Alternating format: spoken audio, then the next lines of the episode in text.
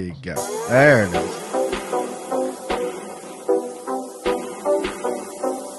This is the MMA Takes Podcast. Takes Podcast. With your host, Brian Petrie. Brian Petrie.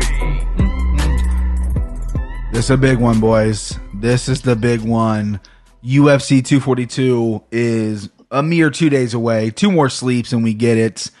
I am joined by Devin Tejada. As always, he does the pay per view cards. Dev, you're coming off your first loss. You got smoked by me last pay per view. How you feeling coming off a loss? This is the first loss you, you, you took into me. Well, I'm the champ and you're the interim champ. Sure. That's, that's kind of how that's kind of how I'm feeling. Right. It's still three one. It's still three one. You're still up on me. But I am this- I am very confident in, in my skills. We might have the same because I don't, you know, we'll see how it goes. We'll see how it shakes out. We'll see uh we'll see what you do on this one. But I'm very confident in this card.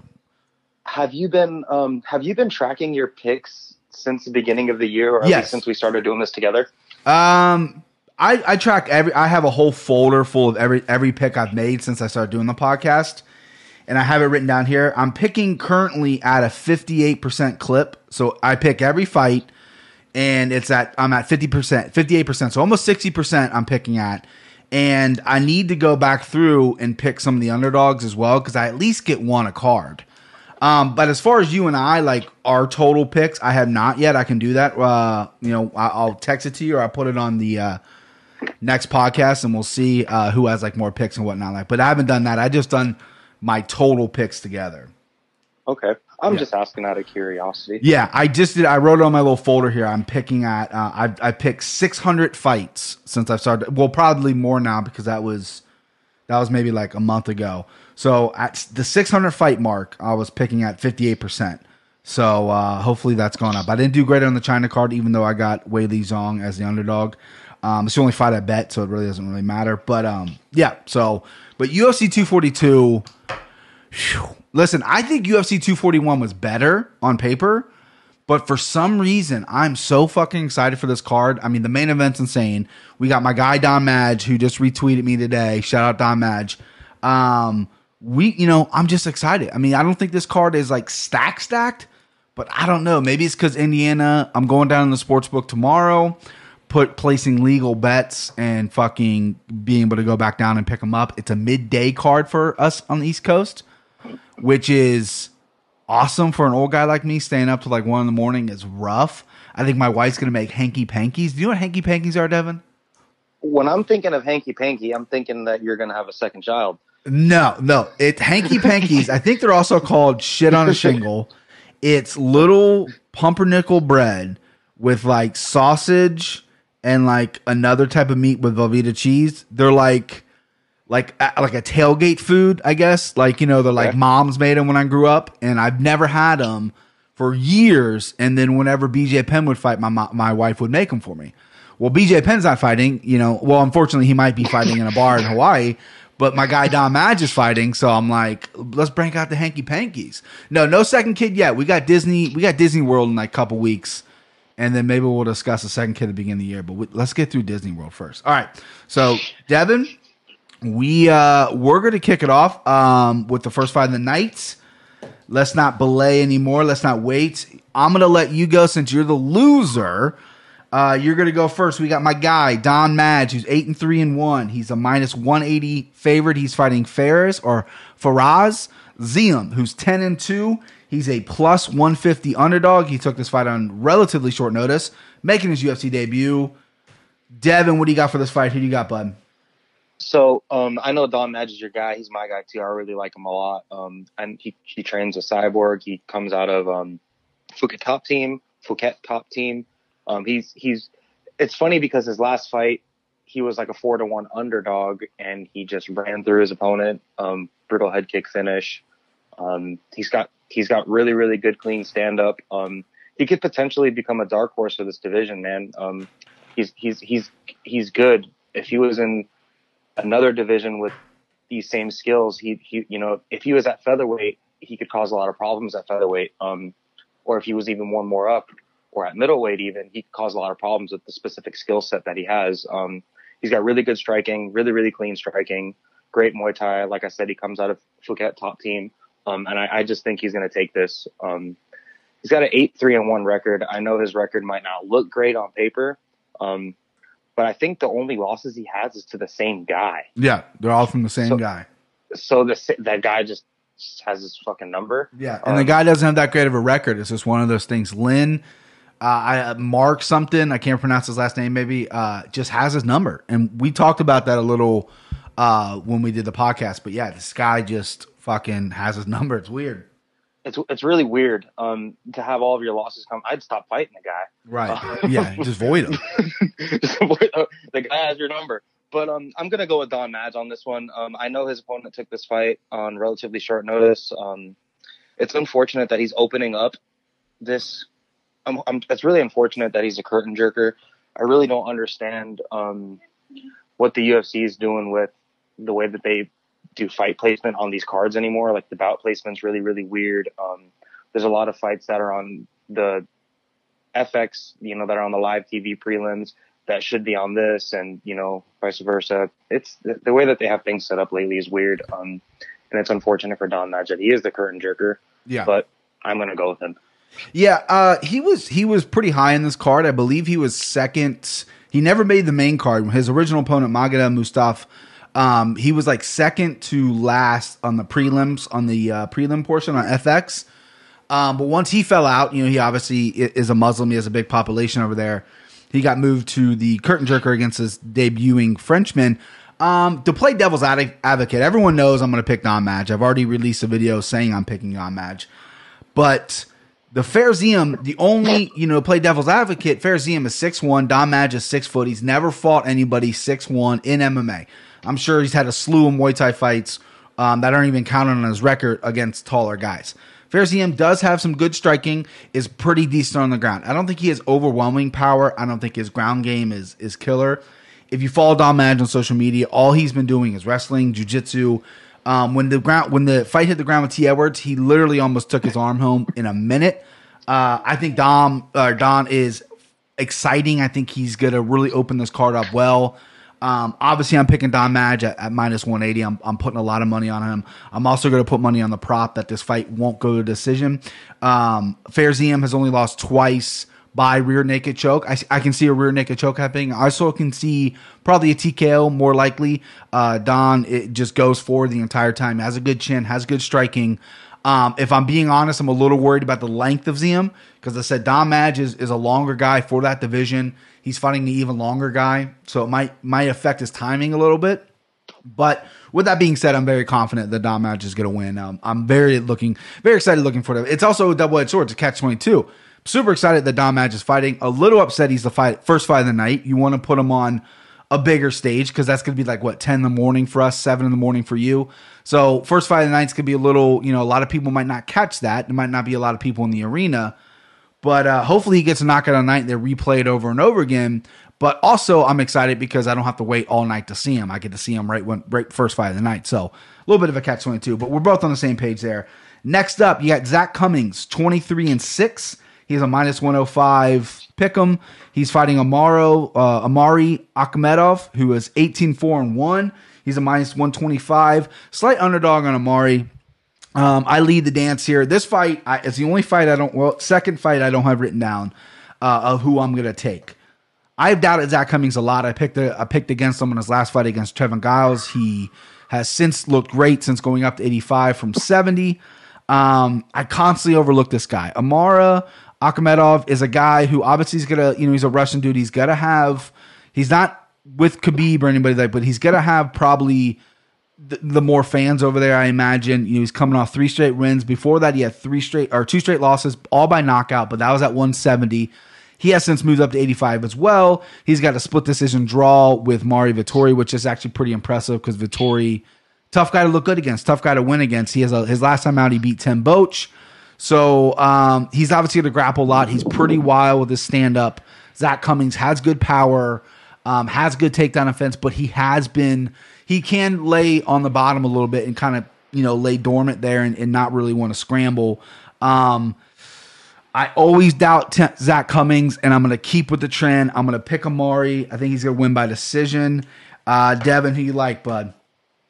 You know, this is another fight that just like you said, um, Zak Cummings, I've picked against this guy so many times, and he, he wins. They both have kind of traded wins and losses throughout their career. Um, Omari does have powerful striking. He does have good wrestling. Um, he has good ground and pound.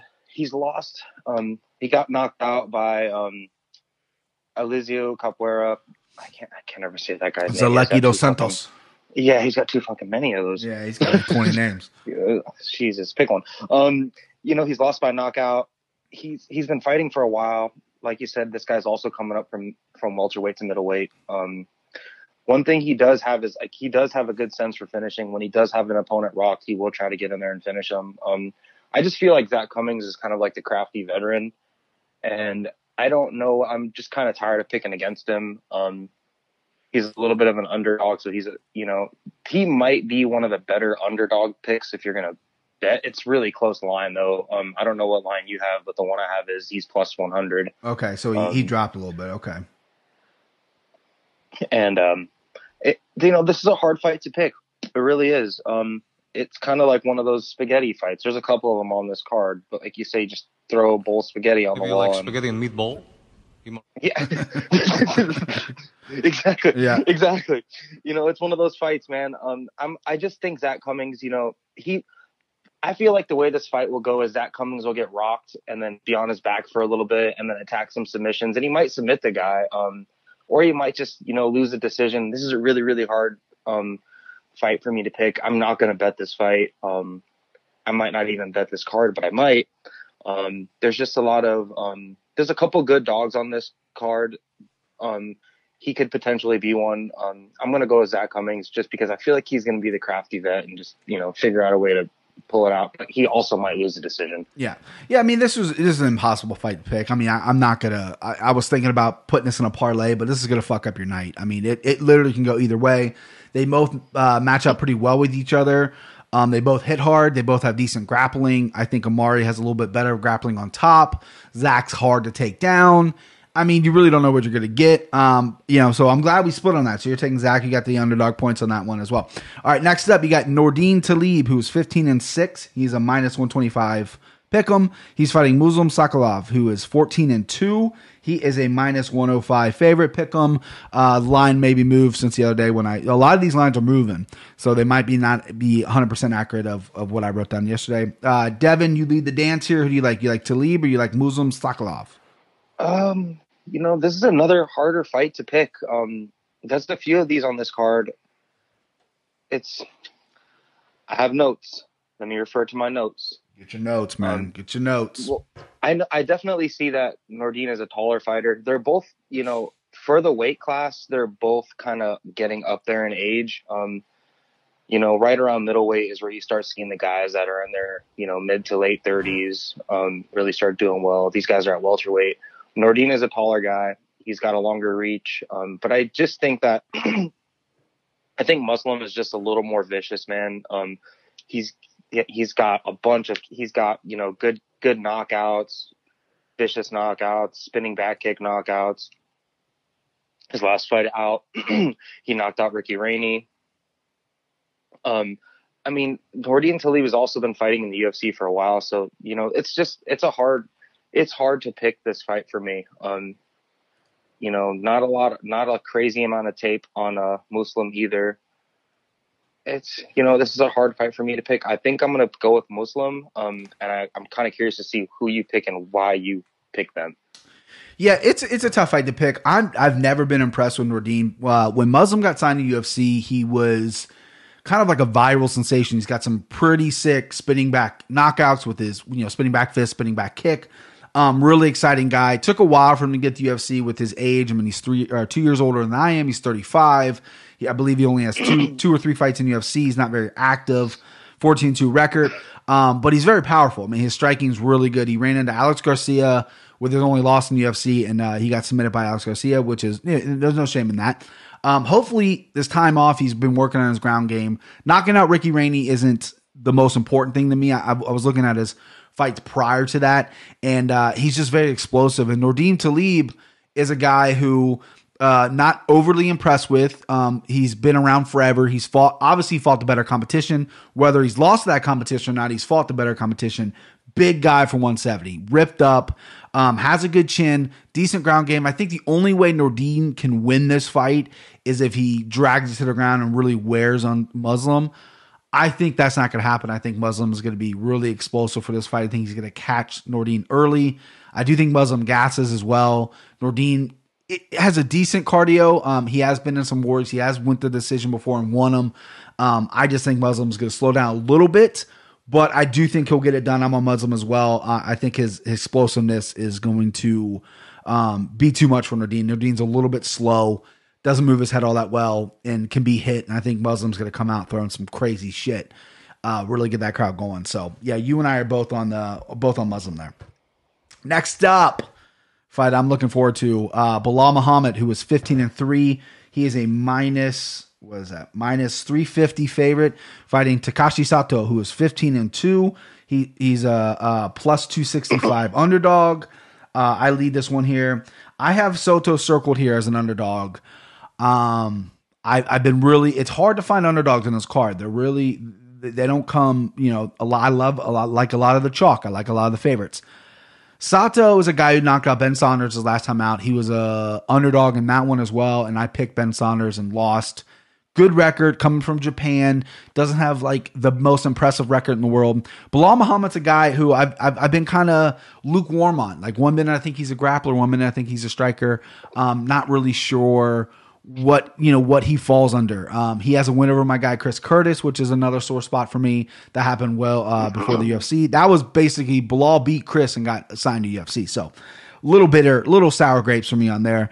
Um, he's training with the great camp. He looks great. I've been watching the embeddeds. Belal is in great shape. He's a Muslim. Um, this is a Muslim country, so obviously he wanted to be on this card. He wanted to fight for the Muslim people. You can't downgrade that. You can't downplay that. I just hate his number. I hate him at minus 350. I think Belal is hittable. I think Sato has power. Um, if Belal grapples, I think he's going to be okay. If if he stands up and boxes like he's been doing, like he did against Vicente Luque and got knocked out, then he's going to have a problem. Um, I won't bet this fight. I, I'm going to stay away from this fight at all costs. I might, maybe if I go down there tomorrow, I might feel a little frisky and throw some money on Sato. However, I think Belal might just be a little bit more well rounded, a little bit bigger, a little bit stronger, the better grappler. I'm gonna take I'm gonna take Belal here. Uh, probably by decision, maybe submission, but uh, I don't I don't see a finish happening. Man, did you see that? Uh, did you see that video of with Paul Felder where they, well, Belal Muhammad brought one of his friends into Paul Felder's hotel room, pretending that he was like a prince and trying to get Paul Felder to kiss his hand. I did see that. Yeah, That's that was funny. it Um, was. Uh, it was fucking, and Paul Felder, like, yeah. I, I'm, I mean, because every, there's so much money over there, you don't know. I mean, there's so You don't know. every UFC fighter saying how accommodating they are. So if a prince comes in that's worth a billion dollars, you're gonna be like, oh shit, I don't know what a prince looks like. Okay, yeah, it's pretty good. That, that th- those guys are getting like the red carpet rolled out. That's 'em, crazy. man. It's crazy. It's like if I was a fighter, I'd be like, okay, I'll fight in Abu. Dhabi. Twenty. It's a I'll it's a long flight, but like, like you get picked up in the airport in a Rolls Royce. I mean, what the fuck else you want? Man, I've stayed up all night doing a lot of other shit. Right. Fucking, might as, I'll stay up all night and go jump on a Rolls Royce and go to a palace or something. I know. Um, this is so I have um where I'm finding where I'm finding the fight odds um actually gives me multiple different places bet DSI bookmaker sports bet bet 365 Bovada sportsbook pinnacle just I have a, a bunch a bunch of different um bunch of different odds here and for Belal Muhammad there's some places where he's like a minus 440 yeah. uh, minus high. 400 like It's- I think that's, that's absurd Yeah. um there that's crazy that's crazy odds for a guy that has his record regardless of kind of who you're fighting as long as you're fighting someone else that's in the UFC you know maybe if this was like Derrick Krantz or something like that I would understand why you know what I mean? Like I feel like that that would make a little bit more sense um someone like him. But this is just a weird it's a weird odds um maybe it's because of what happened in China last week and they saw, you know, an underdog that could get the crowd behind them, both with the leech and um Zhang Wei Li. Maybe you know that's kind of this is like an overflow. They're like, okay, well these guys are fighting at home, they're doing really well, but Belal Muhammad doesn't have like a crazy record. He's not, you know, knocking. He does. He's not coming off of two or three knockouts. He's coming off of decisions, multiple decisions. Um, just like you said, I've never been super super impressed with him. Um, he's a so if you wanted to be one of the like, you know, you're gonna go over there tomorrow and you're gonna place bets. Um, Takashi Sato might not be like a terrible guy to just throw 50 bucks on, Right. especially if you can find him at like minus 440. Yeah. You know, fuck. uh, the- I mean, it would, it's probably smarter to do that than bet a parlay somewhere else if Right. you're trying to make a quick collection. Um, but, but just like you said, Belal Muhammad, he's, you know, you don't really know if he's a striker. You don't really know if he's a grappler. Um, he, I'm going to pick him. They both have really similar records, 15 and three, 15 and two. Um, I just feel like Belal Belal has fought the better opponents, whether he's been very impressive or not. Takashi is coming off that knockout down in Florida. Um, but I just think Belal Muhammad's gonna, you know, gonna get it done. But you know, he could get knocked out, and if, um, just because you're picking it here, I would not be mad at you if you went and bet fifty bucks on Takashi and made some money tomorrow. You know, Right. Yeah, he's a guy I've had circled for for you know ever since his, this uh, fight card got announced. He, you know, he's just he's interesting, right? Like I was, I've never seen him fight until the Saunders fight, and he he has a lot of finishes by strikes, whether it be knees, kicks, punches. Um, you know, Muhammad has been finished by strikes before in the UFC. So, not comparing Sato to Vicente Luque, but I mean, Belal Muhammad got dropped multiple times by Jeff Neal when they fought uh, recently. So, it's a possibility. I'm, I'm going to officially pick uh, Belal. We're, we're both on the same page, but yeah, Sato is is piquing my interest. All right, next up, you got Teemu uh, Packalen. I, I don't know. You're, he's Finland. That those those names always get me. He's eight and two. He's a plus one eighty five underdog. He is fighting Ottoman Azazari, who's eleven and zero, and he is a minus two thirty five favorite. Uh, Devin, who do you got? You got Ottoman or do you got Teemu? man, I feel like we're gonna be butchering some names here. Oh, it's kid. brutal. It's brutal. you know, I almost feel bad, but Yeah. I, I can I can imagine, you know, if the tables were turned and they were having to do my name and your Yeah. name, would I get my last too. name butchered everywhere. Me too. So I don't feel too bad. Me too. I'm all the time. This is a weird fight though. Um, Ottoman's undefeated. Um, he's a super super strong grappler. He's coming off a 30 second knockout. Or sorry, his opponent is coming off of a 30 second knockout loss. Um, I just don't know. Um, I, I watched some tape on these guys. Ottoman seemed like a really really good grappler. Really really imposing. Really really really really pressuring grappler. He sets up his takedowns well. Um, I think that he might just take him down, um, take down Teemu and just finish him. Um, he's coming off that 30 second loss to, uh, think it was, uh, uh, Mark, who, Mark who did he just Diakiese? Yeah, that's who it was. Yeah, Mark Diakiese. Diakiese. Yeah, he just got knocked out in 30 seconds, um, which is, fuck, that was his last fight. And, um, when was that last fight? I think it was like in, it was in, it was in March of 2017. So he hasn't fought in a while. Um, he's coming off that coming off that 30 second knockout. Um, I don't know. I can't really pick him. This is a hard this is a harder fight for me to pick because I haven't seen a lot from him, uh, Teemu. And I haven't really seen a lot from Ottoman either.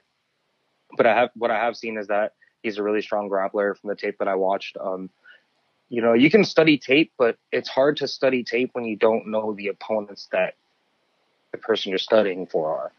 So, you know, it, if you didn't know any names and you didn't know anything about, say, UFC, Bellator, you could be studying, you know, a fighter from Bellator per se. You could be studying tape on them, and you're like, wow, this guy's running through everybody. But like, who is the competition that this guy's fighting? Right. Then you compare him to someone from the UFC, for example, and it's like, okay, you know, you're studying tape on a fighter that could be potentially fighting like amateur, amateur or C level, you know, professional fighting, professional fighters with 10 and 10 records, um, you know, compared to the cream of the crop. So it's hard to, it's hard to really, really get a good grasp on stuff when you're doing tape study.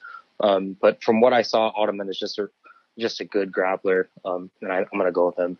Yeah, Ottoman, he's a big, strong guy. He had a lot of hype before he came into the UFC. Teemu is, think all his is all of his wins are by submission. I think he's only like strictly a ground guy. Yeah, like most of his wins are all by. He's got one by ground ground and pound, but all of them come off the ground. Um, he's gonna have a hell of a time taking Ottoman down. I'm a short, stocky, strong as fuck guy. 11 and 0. Um, not the most active guy in the world. Making his UFC debut. He's powerful. He's got I think all most of his wins are by finish, whether it's um, on the ground or on the feet. He's big, strong, powerful guy. Teemu just got knocked out uh, by Mark Diakiese in 30 seconds or whatever.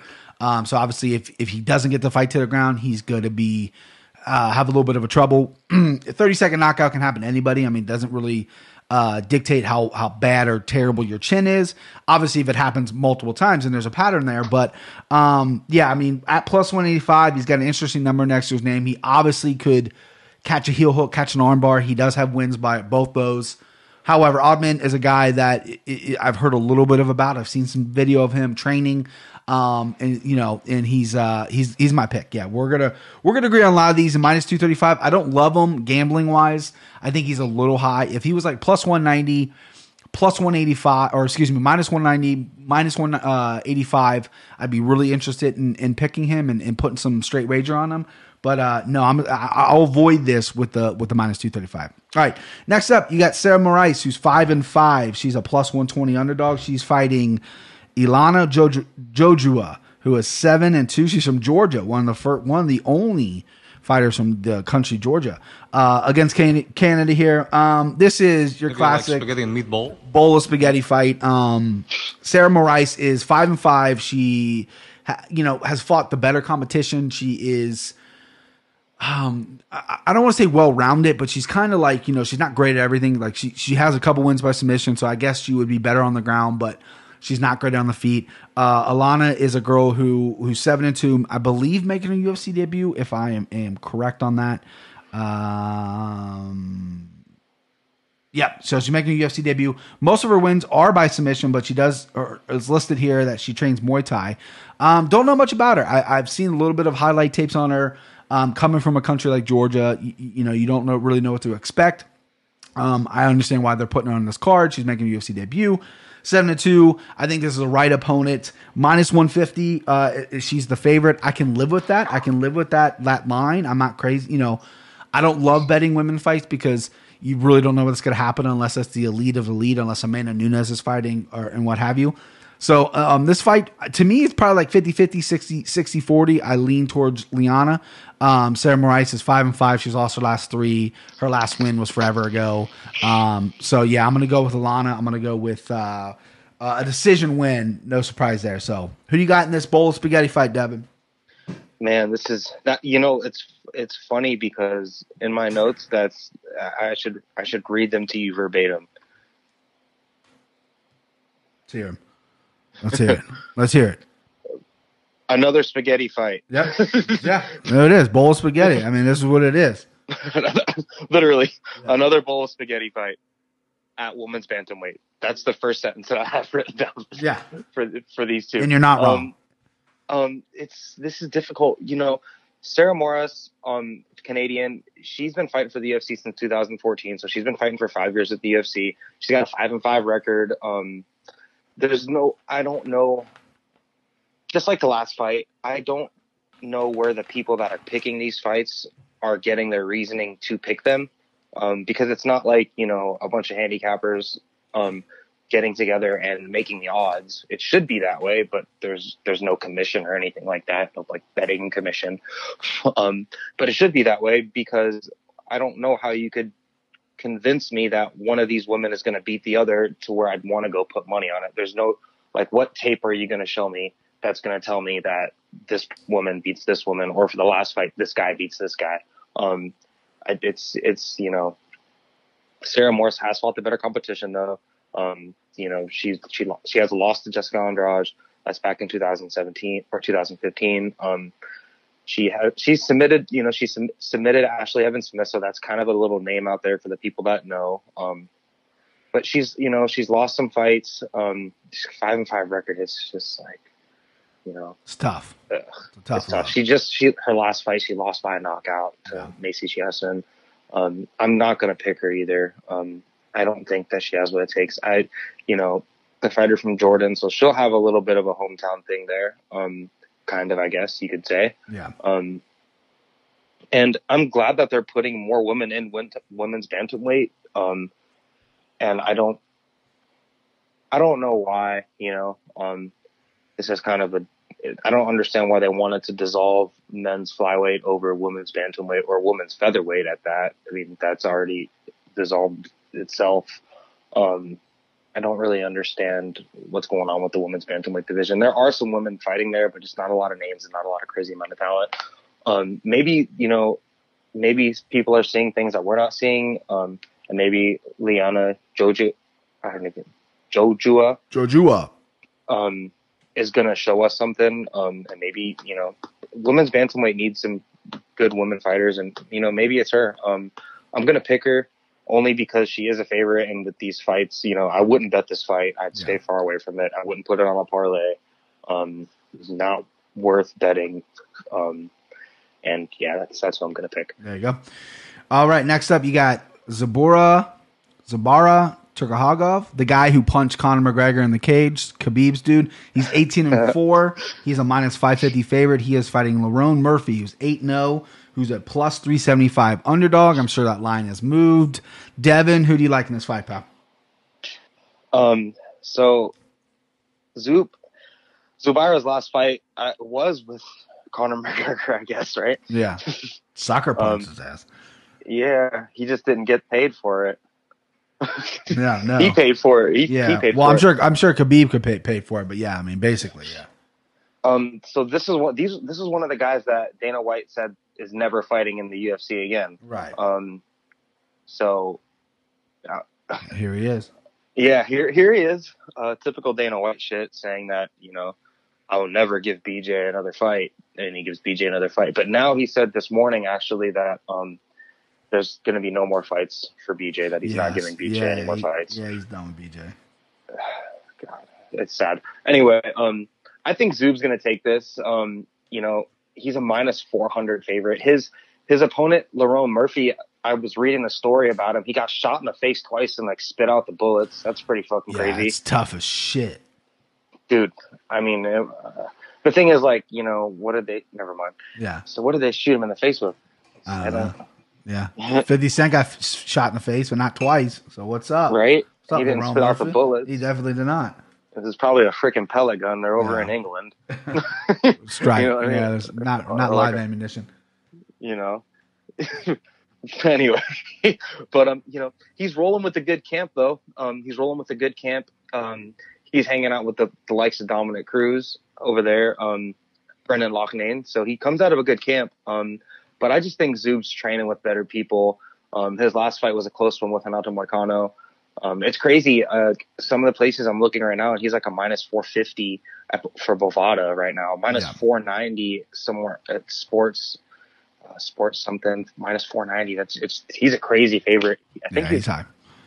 you know between him and Khabib, they're you know they're, they're like the two biggest favorites on this card. Yep. Um, and, and Curtis Blaydes. Um, but I think that uh, I think Zabara is just you know just gonna just put it to him. He's I think he's just a little more technically sound. Yeah. Um, and Zub trains with really good people. He trains out of AKA. Fucking you know one of Khabib's right hand right hand men. So you have to like if you you train with Khabib, you have to be at least pretty good. Right. You know. Yeah, he, I mean, if you're in Khabib's corner, you're also really close to that inner circle. you know so and there you know there might be some stipulations where Khabib has said like you know if you get rid of any of my brothers I'm never going to fight for you again Yeah, I think You know? something was said like that. I mean, that's why he's. It took him so long to fight because he wasn't going to fight until their suspension because they did get suspended from the commission, and he wasn't going to fight until they got reinstated. So there we are. So you're, you're picking Zabara, Zabura. yeah I'm picking Zub I think that he just you know aka freaking just like you said Khabib's corner like he's you know he's he's just he's just at such a good team he he's coming from a good pedigree I think he's Yeah. a smart pick um, crazy favorite I wouldn't bet this fight um, Yeah. because the odds are way too high um, but I, that's my pick I'm going opposite. I'm going Lerone Murphy, getting that cash. He's an underdog I've liked. I've looked at him. He's 8 0. Zabara's uh, training with an amazing team, but he doesn't fight like Khabib, right? I watched his Moicano fight. Uh, over again. I watched this Phillipe Nover fight where he won a very close split decision. He's not like a Khabib style guy. He's more of a stand up guy. He doesn't chain wrestle like Khabib. Lerone Murphy is dangerous on the feet. Uh, I didn't know about this guy until this week. Uh, he's got a great story. He got shot in the face. He's personable. He comes from England. Comes from a good camp. Has good power in his hand. His stand. His stand up is really good. Um, Zabara's tough. He's shown grit. He's shown toughness. Renato Moicano, there's no shame in losing to that uh, Moicano. I know he's dropped his last two, but there's no shame in that. Um, I I'm I just I couldn't stand myself picking chalk the whole way. I feel like Khabib's camp, the AKA guys, there you know, there's three of them, maybe four of them fighting on this card. I don't think they're going to go undefeated. I think one of them's got to lose. So I'm picking Zabara uh, to lose. Excuse me. I'm picking Lerone Murphy to win. Um, I think he gets it done. I think he could probably finish Zabara, or I think he can win a very close decision if he stays on the feet. Uh, I'm hoping Lerone came in good shape cardio is going to be a factor because uh, Zabara is training at AKA, his, his motor super high. He's got great cardio, all those things. Um, I think it's going to be a close fight. And I think plus 375 is what I have him written down at. I mean, he might be a little lower, might be a little higher. I can't walk away from that. Um, will I bet this fight? Maybe. I'm, I'm, I'm circling this in another fight as, as my big underdog play. Um, I know the bulk of my money is going on Don Madge, but uh, uh, I, I do like this as an underdog. I'm taking that for the points. I mean, that's three extra points right there if he gets it done. And uh, one of the Khabib's guys got to lose. I think it's one of them, and, and I think it's going to be Zabara. All right. Next up, we got JoJo Ann Calderwood, who's uh, plus 175. She's 13 and 4. Fighting Andrea Leaves, 11 and 2, who is a minus 225 favorite. Uh, I lead the dance here. I'm high on both girls, right? I love the way Joanne Calderwood looks. I love the way she sounds. Um, if I wasn't married and she wasn't engaged to some big buff tattoo dude, I'd take a run at her. Um, I think she's adorable. Andrea Lee, not not not ugly, um, but I, I, just don't have the same connection to her. However, Andrea Lee, I think is a better fighter here. Uh, Joanne Calderwood, really good striking. Didn't look great in her last time out. She's learning new skills. She's training full time in Vegas. Lives in Vegas. Doesn't go home to Scotland anymore um, training at Syndicate, training with my guy Chris Curtis, and um, they are, you know, she's getting better. She looked good on the ground her two fights ago. Um, she's won by submission off her back recently. Um, there's a lot of things going better for her, but she didn't look great in her last fight. Andrea Lee, I think, is really well rounded. I think Andrea Lee is good everywhere. I think she's good on the ground. I think she has good stand up. I think she's a little tougher uh, than uh, than Joanne. I think Joanne's very tough. I think both these women are going to go out and bang it out. I, I see a lot of people picking Joanne Calderwood as an underdog here. I respect that. I understand that. Um, I'm really high on Andrea Lee, so I'm taking Andrea Lee for the win here. Yeah, man, that's that's a good pick. Um, I really, I'm gonna pick Andrea Lee too. I really think that you know she's she's on the up and up, man. She's you know she's getting better. And one, you know, Joanne Calderwood burned me last time. That was she was my pick when she fought uh, Chookagian. Yeah. She burned me last time um, in a really lackluster fight, a typical Katlyn Chookagian fight um, and it's becoming the typical Joanne Calderwood fight. I just don't think that you know she's really improving. I think Andrea Lee is improving. I think Andrea Lee is stronger. I think she's just you know a hair better, more than a hair. You know, I think she's just a couple notches better than Joanne Calderwood everywhere. Um, better striking, a little more power, better grappling, just a little more power. Um, I think she just has you know a, a bigger motor, a long, you know, a deeper gas tank, and I think she just is literally the just the more powerful fighter. Yeah. And when it comes to, when it comes to women's fights, um, that's just like you saw this past weekend um, with Zhang Weili. Sometimes technique will outdo brute force, but for her, for Zhang, it was technique and power. Right. Um, and you saw that you know it was just a perfect example that you know brute force doesn't always get you the win in women's fighting. But for women if you really look at the champions like look at amanda nunes big powerful woman strong striking just the stronger women seem to get it done. Um, and beyond that, I just feel like Joanne Calderwood has reached her plateau. Um, and I don't feel like she's getting really much better. She's, like you said, she's not, you know, she's not going home to Scotland anymore. But unfortunately, I just really don't think any of that is making a difference for her. I really think that she's just fought her pla- at her plateau. And I don't think that she's going to be breaking any further into this division. Um, I think that they're actually using her as a name for Andrea Lee to potentially maybe fight Katlyn Chookagian and then potentially fight Valentina. Right. Um, and I think that they're just kind of you know using the name of Joanne Calderwood to manicure Amber Lee because she's coming off the loss. Um, and I, I, just, I really feel like this fight is being kind of manicured for Amber Lee to look, you know, Andrea Lee to look good for, you know, for her next step. Right. Yeah. I mean, th- there's a plateau for Andrea Lee. She's been through a lot. She got beat up by her piece of shit husband. He's now in jail. She moved from Louisiana to Texas and, and had to change camps because her husband was also her head coach. So a lot's going on. So she's good, a good feel good story. I think she's tremendously talented. She's, you know, she turns it on on fight night too. She's mean in there. So I'm actually looking forward to that fight. I think that's fight's gonna be good. Me All right. too.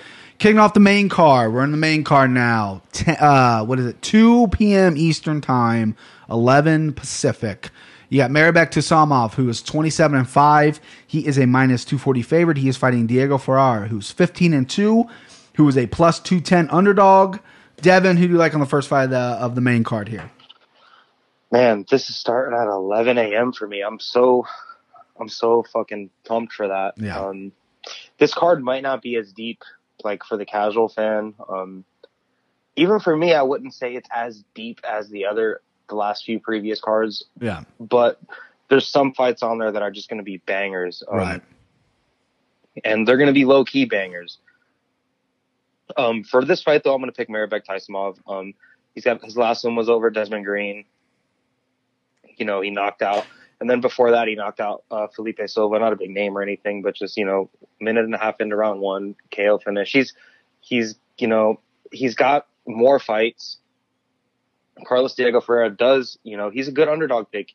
Um, Loki could be a potentially good underdog pick. Um, they're both right around the same height, right around the same age, one inch, uh, one inch reach advantage for Carlos. Um, I just think that Mairbek has has faced the better opponents. I think he's a smarter pick. Um, and I w- I'm not going to bet this fight. There's only if I bet, there's only a few fights that I'm going to bet. Um, the Don Madge fight because I like Don Madge. Um, this fight wouldn't be one of the fights that I bet though. Well, this is a fight that I am going to bet, and I'm betting oh, Diego Ferreira. He is Yep. the underdog that I circled when this first came out. Mairbek has all the skills in the world. Mairbek Taisumov has all the skills in the world. No one knows who he is because he only fights once a year. He has a, a terrible time getting visas. He lives in Thailand, but he's from I mean he's from like Russia or something. He has he doesn't really migrate mm-hmm. over to US, so a lot of people don't know him. He has big power, good stand up, um, getting better on the ground, a little shaky on the ground, at least in the past. I mean, I don't think he's ever really lost in the UFC um, on the ground or anything like that. Ferreira is a guy I've doubted since he got knocked out by uh, uh, since he got knocked out by Dustin Poirier. Dustin Poirier knocked him out, and I was like, oh man, who's this guy? Mean, he's 15 and 1 when that happened. Or I'm excuse me, he was like 13 and 1 when that happened. I go, man, Dustin Poirier made it look easy. Obviously, Poirier's gone on, he's fighting the main event. But Ferreira's really impressed me his last times out. He's he's world class on the ground, and he's also re- really heavy handed, but he's a little bit slow. Um, his stand up's not great. He doesn't move his head all that well. He kind of goes in a straight line. Uh, Mairbek's a big puncher, right? Ferreira's a thick boy for that division. He's he, he's thick for 155. They're the same height, but but Diego is is is is a thick boy for this division. He's going to take a little bit to cut weight. Uh, Mairbek, I I've just never been blown away by him. He does have some one punch knockout wins in the UFC. They replayed his clips on Twitter right before I got on here. I was second guessing myself, but I, I've been on Ferreira the entire time. Um, I think he is a little more well rounded. I think he's going to be he's going to go through hell that first round. That first round's going to be tough. He's going to eat a lot of leg kicks. He's going to eat a lot of straight punches. If he can withstand that first round, I think he can slowly chip away at Mairbek because Mairbek does slow down. And then if the fight goes to the ground, I think it's a wrap. But I do think it's going to be a long term third round TKO for Diego. I, I like him at plus 210. I think he's moved a little bit. I think a lot of people have liked him for this fight. I know Kenny Florian picked him earlier this week, so the line has moved slightly for him. But this is a fight I'm excited. This is one of the, the underdogs that I'm guaranteed going to place a bet on come uh, come tomorrow. And uh, yeah, I think it's going to be a banger of a fight. I think it's going to be a really good fight to kick off the night. All right. Yeah, What's up? sorry. No. No, saying yeah, he's a good he's a good dog pick. Um, you kind of got me even changing my mind. Um, just going back and looking through his record, he's got you know he's got impressive finishes. You know he's coming off knockouts. Um, you know two knockouts, a decision, or his last three fights. Um, he did get finished by Dustin Poirier, but you know look who Dustin Poirier is Right. fight. Um, fuck, it's this is a hard pick. I might even text you tomorrow and change. I might text you in the morning on Saturday and change my and change my pick. Right. Um, this is a this is a hard fight to pick, and this is you know this he Carlos is a he's a good dog. Like he's a good dog to pick. Um, Yeah. for your situation, um, for what you're gonna go do, you're gonna go play some bets. Um, he's a good dog to put money on. I'm picking this. Um, me picking this is you know trying to beat you on our game Right, numbering right. system. Yeah. So I'm trying to pick the smarter pick. Right. But like, if you're a better and you want to make some money, like he's a potentially smart. Yeah. This is by far the toughest fight Mairbek's ever fought. Diego's Yes. been in there with he trains with a great team. He's been in there. He's really well rounded.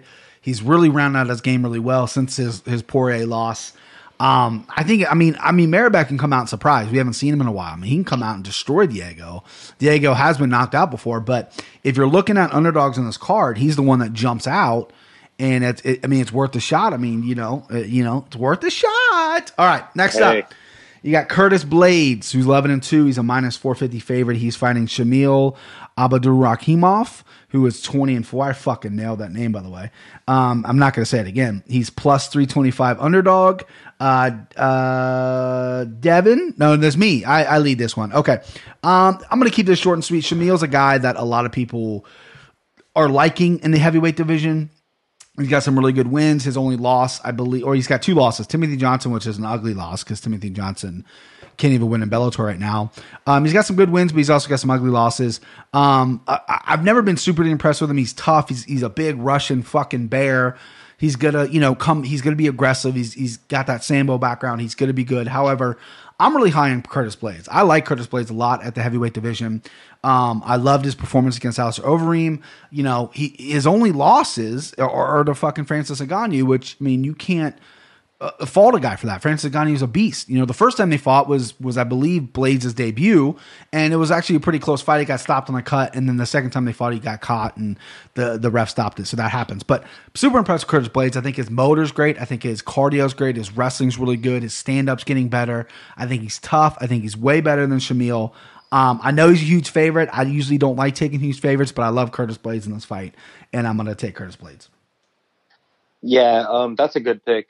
Um, Shamil Abdurakhimov, he, um, you know, he had that one fight with Derrick Lewis where he was like beating him, beating him, beating him, and then you know, typical Derrick Lewis shit. He just kind of fucking rallies out of nowhere, um, and you know, and gets it done. But uh, Curtis Blaydes, the only dude he loses to is you know is Francis Ngannou. He's beating everybody else. Um, he's still definitely you know got a lot of holes in his game. Um, he's got good wrestling, good takedowns. His top pressures really really well. His last fight, he was impressive. He showed some strength. You know, uh, Big Pretty's a big dude, like cutting down to 265, and he was fucking throwing him around like I don't even remember countless takedowns, picking him up, throwing him around.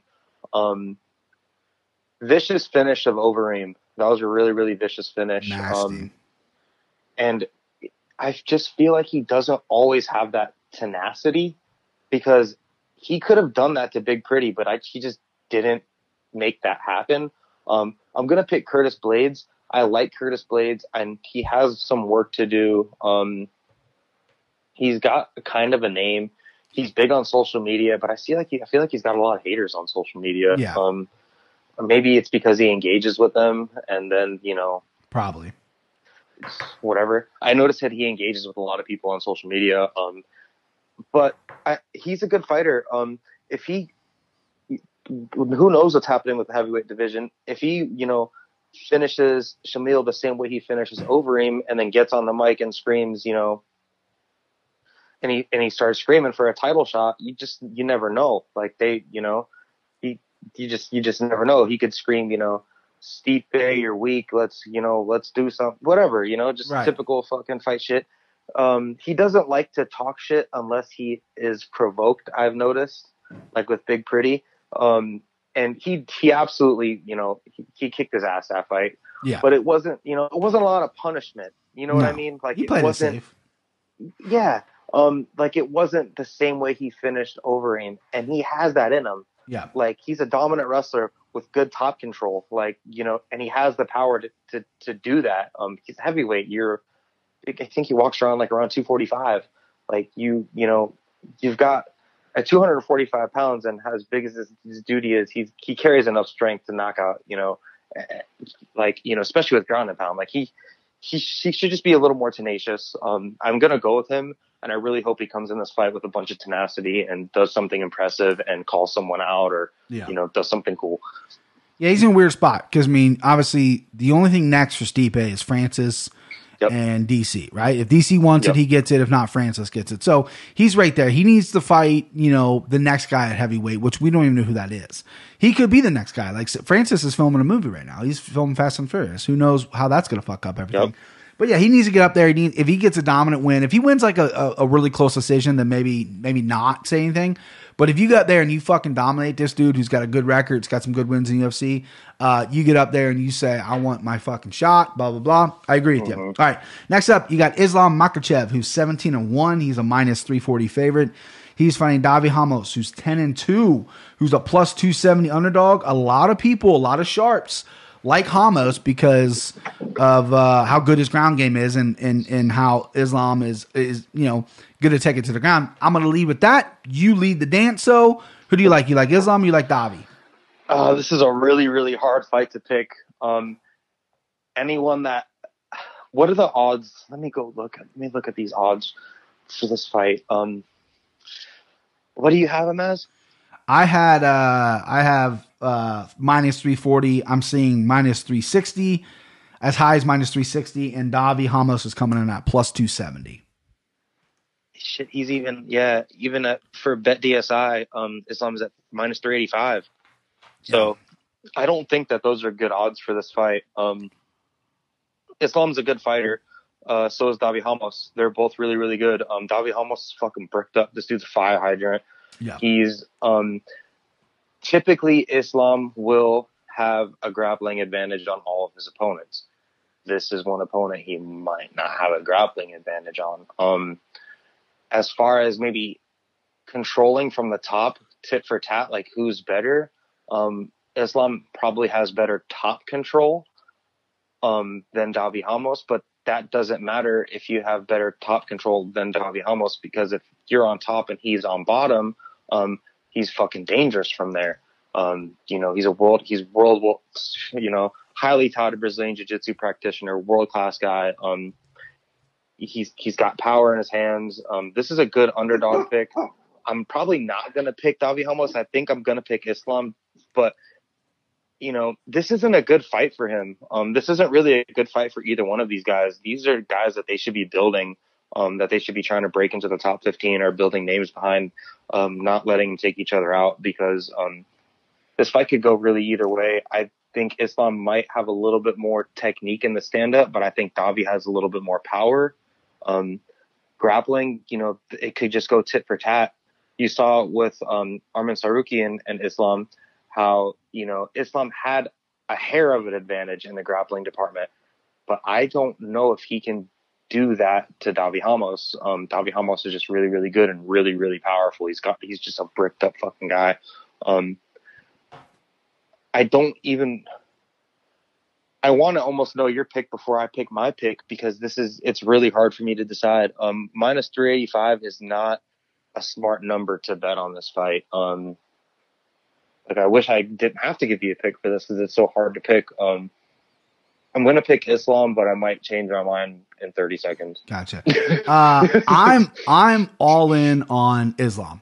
I uh, I I'm not impressed with Davi Ramos. He's lost to David Rickles uh, in Bellator at 155. David Rickles is a, a decent grappler, but nothing to write home about. He also has a loss against um, Sergio Moraes, but I know that was on short notice. He's a uh, tremendous jiu-jitsu player. A little wild on the feet. Um, both these guys can get wild on the feet. I think Islam will take him down. I don't think he's going to avoid the ground. I think probably the game plan, aka smart, they're probably like, hey, listen, you're longer than this guy. We've worked stand up with you for however long. Um, you can get in there and, and really work this guy with your hands. But he, he's such a good grappler that he's always going to go back to the grappling. I don't think Davi's all that great off his back. I think he's going to be on his back a lot. He has okay sweeps. Um, I don't think he's the best. Like he's not a really good guard player. He's really good on top. He's got good arm bars, really good rear naked choke. Um, in the scrambles, I think Islam smashes him. I think Islam is too good, too strong, too powerful. I think Ramos gasses as well. I think that was his problem in the Rickles fight. That was his problem in the Sergio Moraes fight. He just gasses out, um, carries a lot of muscle. Um, I, and I and I love that I'm going opposite because a lot of sharps, a lot of people, Kenny Florian, other guys on Twitter, I'm not going to throw shots. They really like Ramos at that number. Um, they always play the number, not the fighter. I understand that, but I just think Islam is is head and shoulders above Davi Ramos. I, I, I think a lot of people are hyping up the jiu-jitsu of Davi. I just think Islam's wrestling and positioning, strength and cardio are gonna blow that out of the water. I think I think Islam might really look in this fight. Islam has been knocked out before. He has been shaky on the feet. He has been hurt before. Adriano Martins knocked him out years ago. He's been hit before and, and, and looked a little shaky. Um, Davi does throw some fucking bricks. Uh, they're wild, but they're bricks, and that's what you got to look out for the most. If you're really technical, you see a shot you don't see coming, knock you the fuck out. Uh, Davi, I don't think has one punch knockout power, but he does have some power. However, I'm I'm all in on Islam. I think Islam's gonna is gonna wreck house here. I think he's gonna put on a show. I think he's gonna smoke Davi even on the ground. No, I'm more confident in picking him. There you go. All right, co-main event time. Here we go. Two more fights left. Co-main event. You got Paul Felder, the Irish Dragon, who's 16 and four. He's a plus 140 underdog. He's fighting Edson Barboza, 20 and seven, who's a minus 160 favorite. Uh, I lead this one. Um, I you know I I didn't love this rematch. I thought there were other rematches out there that I would rather see besides this one. Um, I understand it though. They both want to fight each other. Edson's coming off an ugly loss. Paul's coming off an okay win over James Vick, but he had the lung, you know, the lung fucking he like busted his lung or whatever it was. Um, Edson's a guy I've I've I've been lukewarm on. I've I've never proclaimed he was going to be champion. A lot of people jumped on Edson's the the future. His striking's outstanding. His kicks are great.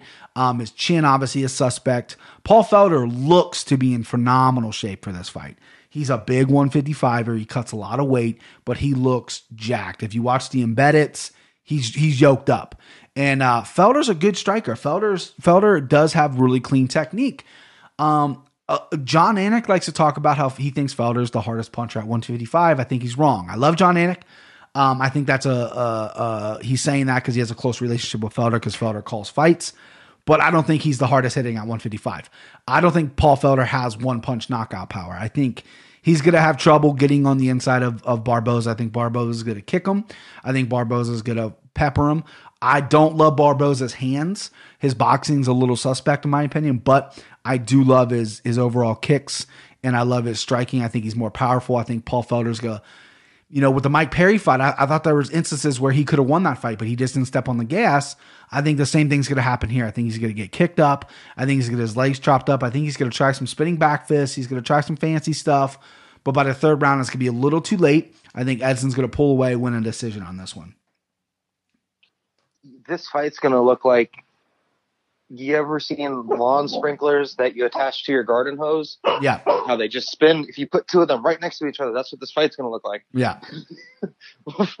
just spinning kicks, spinning fists. Um, I this is this could be a good fight. Um, you know, I don't. ag- I definitely don't agree with Jon Anik saying that Paul Felder is the hardest puncher at 155. Um, I'd like to hear who you think is. Um, I mean, at You could, you 155, could, do you could do two or three. I mean, at 155, if I'm being completely honest with you, I think it's got to be at this point Conor. I know that's a, such a bullshit move, but that left hand's dangerous. And, and Justin Gaethje, Justin Gaethje fucking cracks. I mean, Yeah. in my opinion, those two guys are are, are the hardest punchers at uh, at 155. 55. I would say, um, um, low key, like if you put up the machine and you just fucking punched it, you know, Yeah. I would say low key, Khabib probably actually hits really fucking hard. Yeah, Um, I would say Gaethje definitely, and probably, um, probably Tony Ferguson, man. yeah. Um, Tony's got like not- sting. His punches are different. They're like stinging. It's crazy. it's fucking weird. Like It's weird. you look at his opponent's faces, Yeah. and it's like it looks like it's it looks like you got just yeah. I w- I wouldn't say hit in the face with a baseball bat, but like punch with brass knuckles. It's weird. Yeah, a lot of people like, Like- it, w- forever going on like box on YouTube. There'd be like guys who sparred with Pacquiao and Mayweather, and they'd be like, "Well, who's the harder puncher?" And obviously Pacquiao has more knockout wins, but they're like, "Well, Floyd hits harder, but Pacquiao's got like a different sting to his punches, and that's what Tony Ferguson is. He fucks people up with his punches." they're they're weird. Um, who else was there's one more that I just haven't had uh, at the top of my. I'm thinking. Um, yeah, I don't know. See, Conor, I would say maybe Conor, but I think Conor is has more of like an Anderson Silva type punch, Yeah. where it's just fucking accurate. Yeah. Like it's just it's just Yeah. an accurate fucking shoot. You know, like a you know, not the highest caliber weapon, but you know, definitely enough laydown power, but just a super accurate shot. Conor's left hand is fucking. You know, when he's got his mind right, the, the fucker's good. Like Yeah. he's got a good, the good stinger of a hand. Yeah, Um, his powers, it's it's tough. I mean, when you when you sleep people like Jose Aldo in 11 seconds and Dustin Poirier in under a minute, I mean, his timing's great, but his power, I mean, that left hand is is is dangerous. accuracy, power. Yeah. It's like a 50-50. Well, it's it's like 33.33% timing, 33.333% accuracy, Yeah. 33.33% power. Yeah. And it's fucking and there's the powers there for sure. Um, right. Felder, I don't think Felder's the hardest puncher in this division. Um, I so the blueprint is out there on how to beat Barboza. Yeah. Um, he's not improving. Um, he's he comes from a good camp. He's not improving. Um, if you put him where he, if you if you fight his fight, you'll probably lose. But there's so many opportunities to make it not his fight, where you can beat him. It's you can beat him the way that Khabib beat him, where he just you know mixed up tons of striking with the wrestling and then got him so afraid of the wrestling threat that he just fucking beat him striking. You, you can do that to him. You can cut him off. You can cut him off, corner him, hit him with power, and fucking make him nervous and finish him. Um, I feel like once Edson starts getting nervous, and I, I just feel like his mental can be broken. Um, I don't know if Paul Felder is the guy that that has the game plan to break to break Edson Barboza. I think Paul Felder can be a little plotting at times. Um, he has all the skill though. Like he has all the skill. It's kind of just like a I feel like Paul Felder's deal sometimes is kind of like a mental thing. Like you said with Perry, like there's times where he could have got in there and just his arm was fucking broken. But, you know, even in the James Vick fight, like, dude, you're fighting James Vick. Like the guy, like, he's he's not very impressive. Like, just go in there and fucking put it on him. You know, like you got the technique and you have the skill to, to fucking, you know, just fucking put it on him. He's explosive with spinning back shit. Um, I think that part of me wants to pick Barboza, but part of me also really wants to pick Felder. Um, if if Barboza gets to fight his fight, which is similar, I wouldn't say similar to Paul Felder's style, but Paul Paul Felder's style can play into Edson Barbo- Barboza's style. Um, mid range, at range type shit. Um, like you said, Barboza striking is hella sus- his hands is just hella suspect, real real freaking suspect. Um, but his kicking game is great. He might be able to keep Paul Felder at bay with kicks mixing in his hands. Um, Paul Felder could also get in there and mix takedowns against the cage, and um, you know he Paul Felder has all the skills to beat Edson Bar Edson Bar Edson Barboza, but I don't know if he has the game plan to do it. Um, I am gonna pick Paul Felder though. I think he's a little bit hungrier. I think he wants it more. Edson could be fucking dangerous coming out of two knockout losses. You know, like he could he could be fucking dangerous. But I just think that Edson has reached his plateau. Um, I don't think he's getting better. I think Paul Felder is getting better. I think Paul Felder is actively learning new skills. Um, and I, I just think that Edson can be broken. I, I, I hope Paul Felder wins this fight because Yeah. you know he kind of needs it too. I think Paul Felder has more upside. Like, right? You would want to see Paul. I mean, Edson's fought everybody. We know how that goes. I don't want Edson to rematch everyone he's lost to. I would like to see Paul Felder fight these guys that he hasn't got a chance Yeah. to, like fight some of these like Justin Gaethje's and fight some of these other high level guys. Because I think Paul Felder's right on the cusp. He needs a breakthrough fight. This could be the breakthrough fight. This could be he goes out there and he sleeps Edson Barboza or destroys him like he did Charles Oliveira that is your your platform to go to. I mean, your co-main event on one of the biggest pay per views of the year. Um, maybe not the deepest card, but I mean, a lot of people are going to buy this fucking thing. They're going to watch your fight. Yeah, If you- eyes on him. You need to go out there and you need to fucking destroy this guy because everyone knows who Edson. Bar- they're going to show the highlight reels of all the Edson Barboza's knockouts. He's the only UFC fighter to have knockout by leg kick, body kick, and head kick. So. Um, yeah, I mean, I, I think Edson's going to get it done because I'm doubting Paul Felder, but I don't, I don't hate the Paul Felder pick. I really don't. I think he's in good shape. I think mixing up takedowns is smart. I think you're right. You're 100 percent right. That's the blueprint to beat Edson is to take him down. I don't think Paul Felder will get finished unless he gets hit with something crazy. Um, I just think he'll probably lose a decision. I just don't know if he can step on that gas. Uh, you know, he's had he's got a couple ugly split decision losses on his record and wins as well. Um, but yeah, all right. So it's main event time. Let's get to the let's get to the meat and potatoes. This is what everybody wants. Main events. One of the best divisions, in my opinion, probably. I like welterweight. I think welterweight's the deepest right now, but 155 is always the premier division UFC.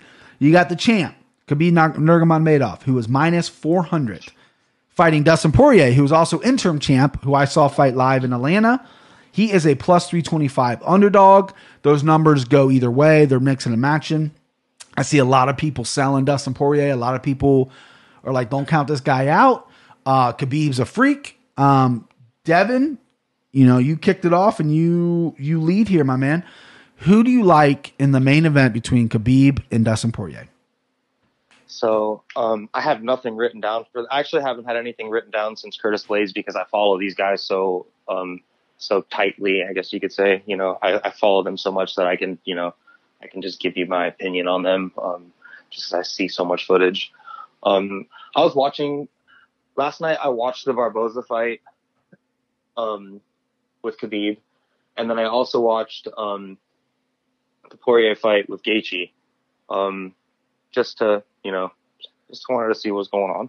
Mm-hmm. Um, and this is, um, I wouldn't say it's disrespectful to Poirier to have him at such a big, you know, as such a big underdog to be to be such a big favorite because you know the the writing's on the wall. Like Khabib deserves to be a big favorite, um, but as Khabib starts beating these guys or fighting these guys, um, you know, his chances of winning are just going to get smaller and smaller because who's next?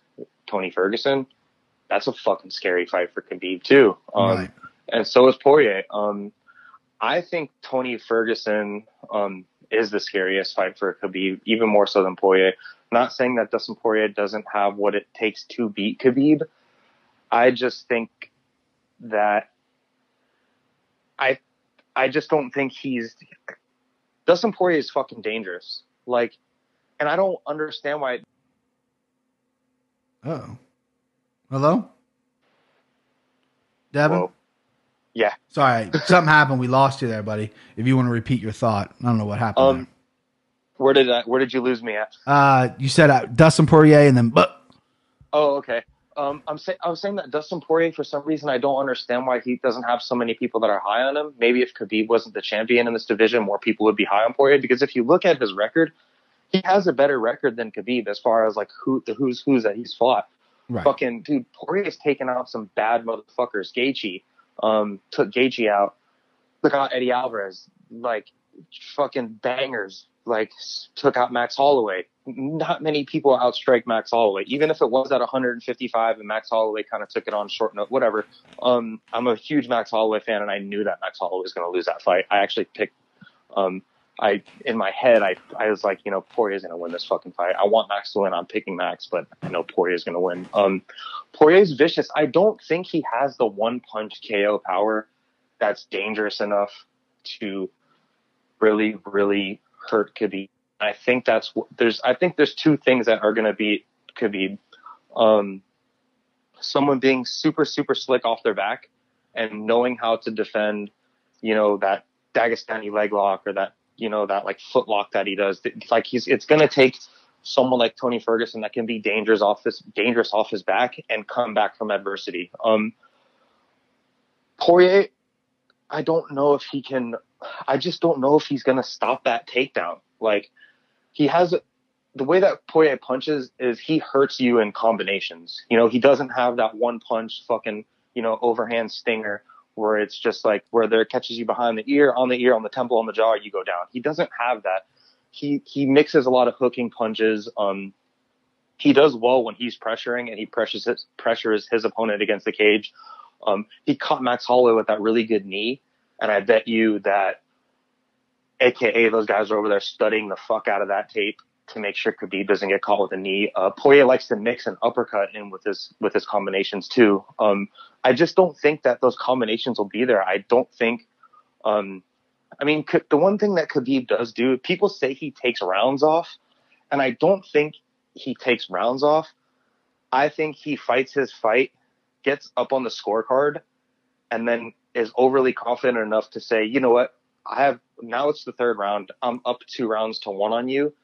Now let me fight your fight and see if I can beat you at your fight. Kind of like a John Jones fucking thing.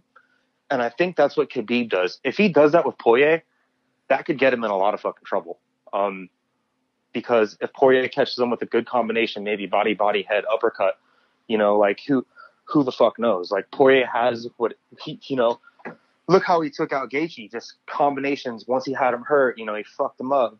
Um, I, I don't. Gaethje wasn't all, and it wasn't for Gaethje. Like that guy has such a chin. Like he wasn't even all the way out during that fight, man. Like he was still like, you know, he was out of it, grabbing the ref, like what the fuck happened. But it wasn't like flatline. You know what I mean? Right. He wasn't getting wo- he wasn't getting woken up.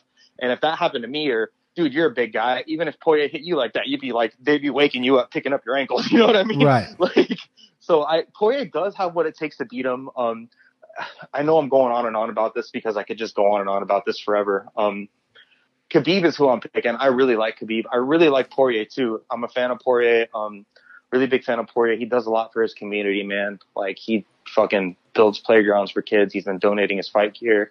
Him and his wife, they started a, they started like a nonprofit. His wife runs a nonprofit. They use his platform to, you know, to, um, help fund a nonprofit and make money with the nonprofit. Um, like he's he's such a good guy, man. Poirier's such a good guy. He's such a good guy. He deserves this more than anybody. Even if he doesn't win this fight, I really hope that this brings him um just I, I really hope this brings him eyes to help, you know, to do what he's you know, to help help his nonprofit, do what he's doing, give this guy you know, give this guy a soapbox to stand on because he fucking deserves it. Poirier really deserves it. I don't think he's going to win. Um, I think Khabib is just going to be too much. I could like everything Khabib does, he can, you know, he can get a single leg from the middle of the fucking octagon, get a takedown there. Even if he, even like Khabib is willing to almost give up a bad position, knowing he can get out of that bad position, um, put you into a bad position.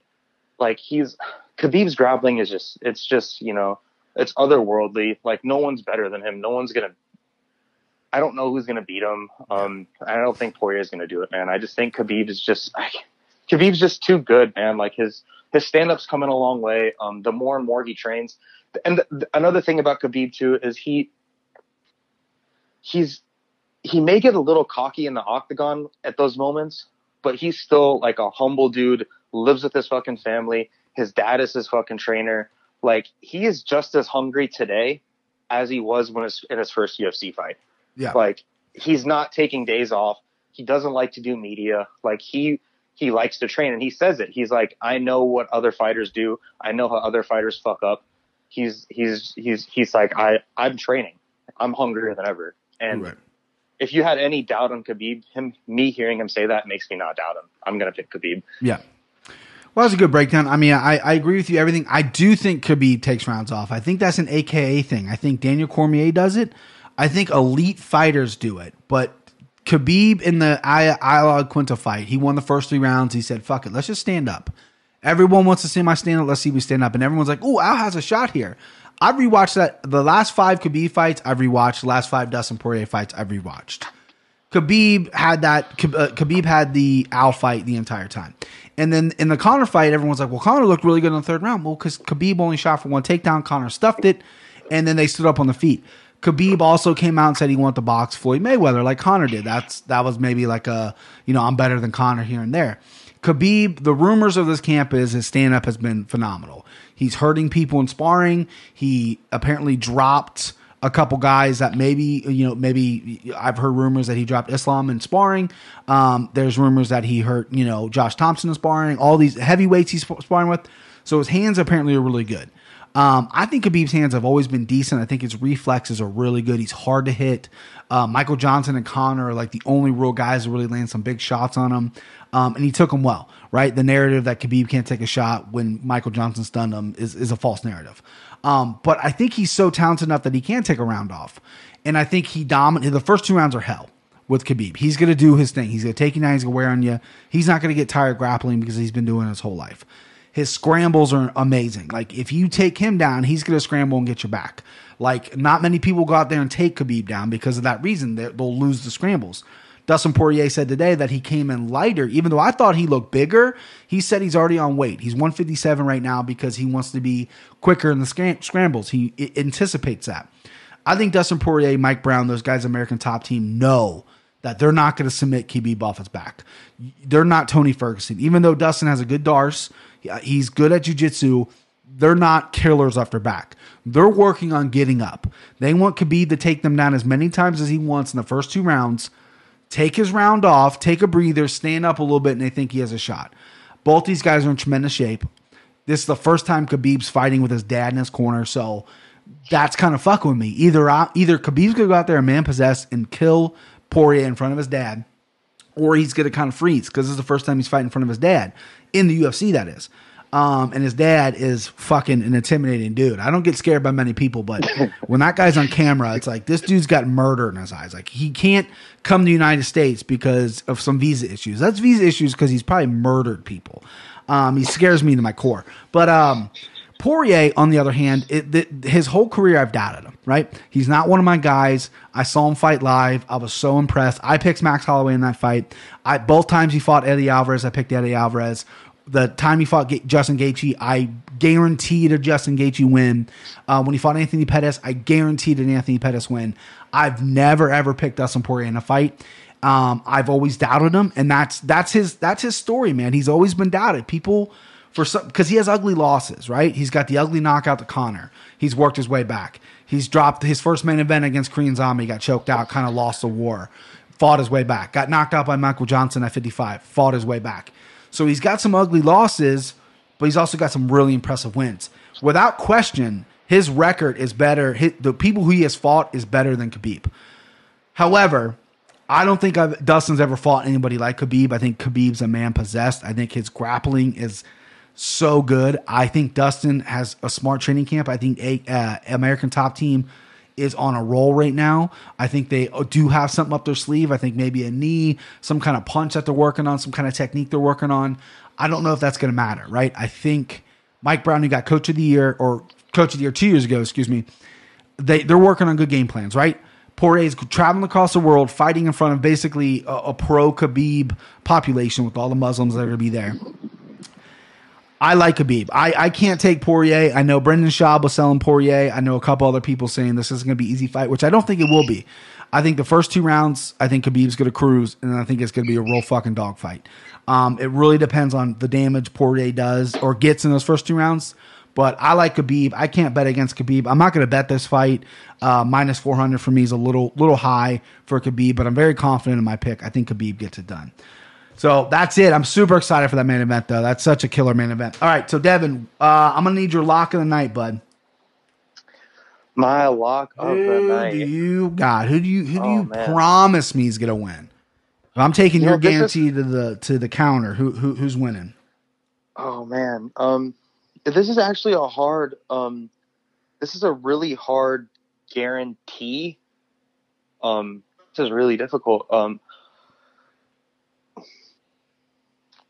man, um, who's your guarantee? Can I hear yours first? Oh yeah, sure. It's it's it's gonna be my guarantee lock of the night is Don Madge, obviously.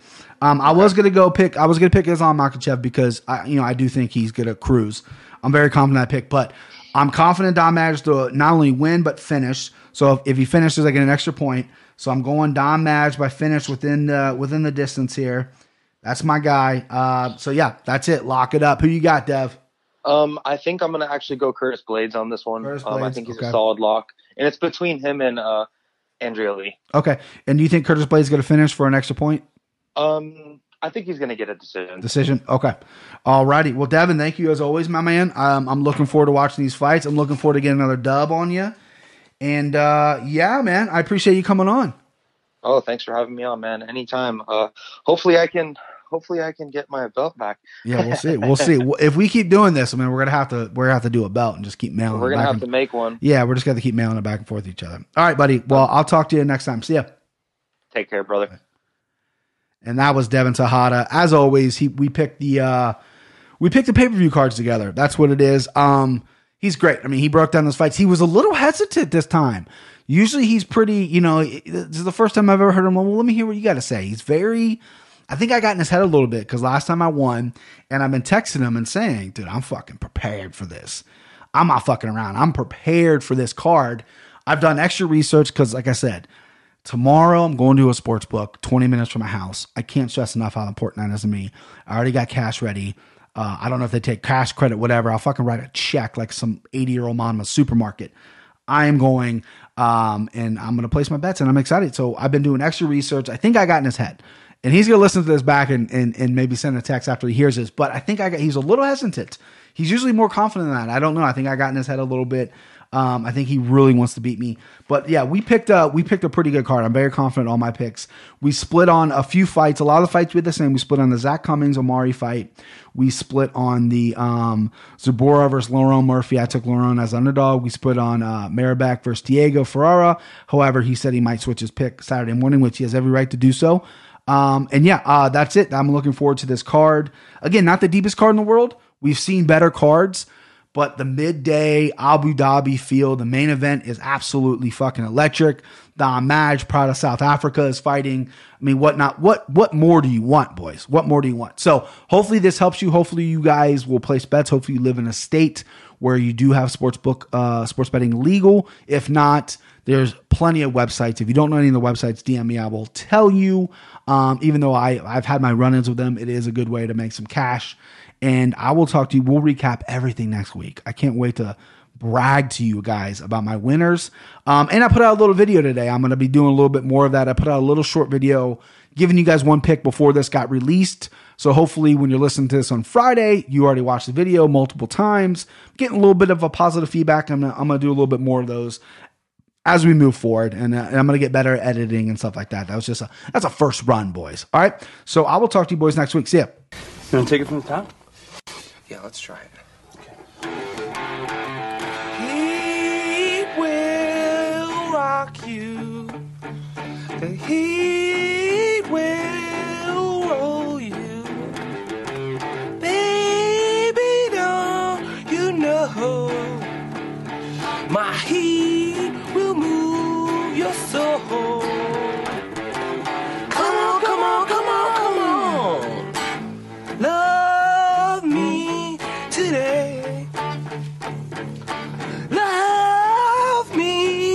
tomorrow. All day, all night, you feel my heat. Feel, feel, feel, feel my heat.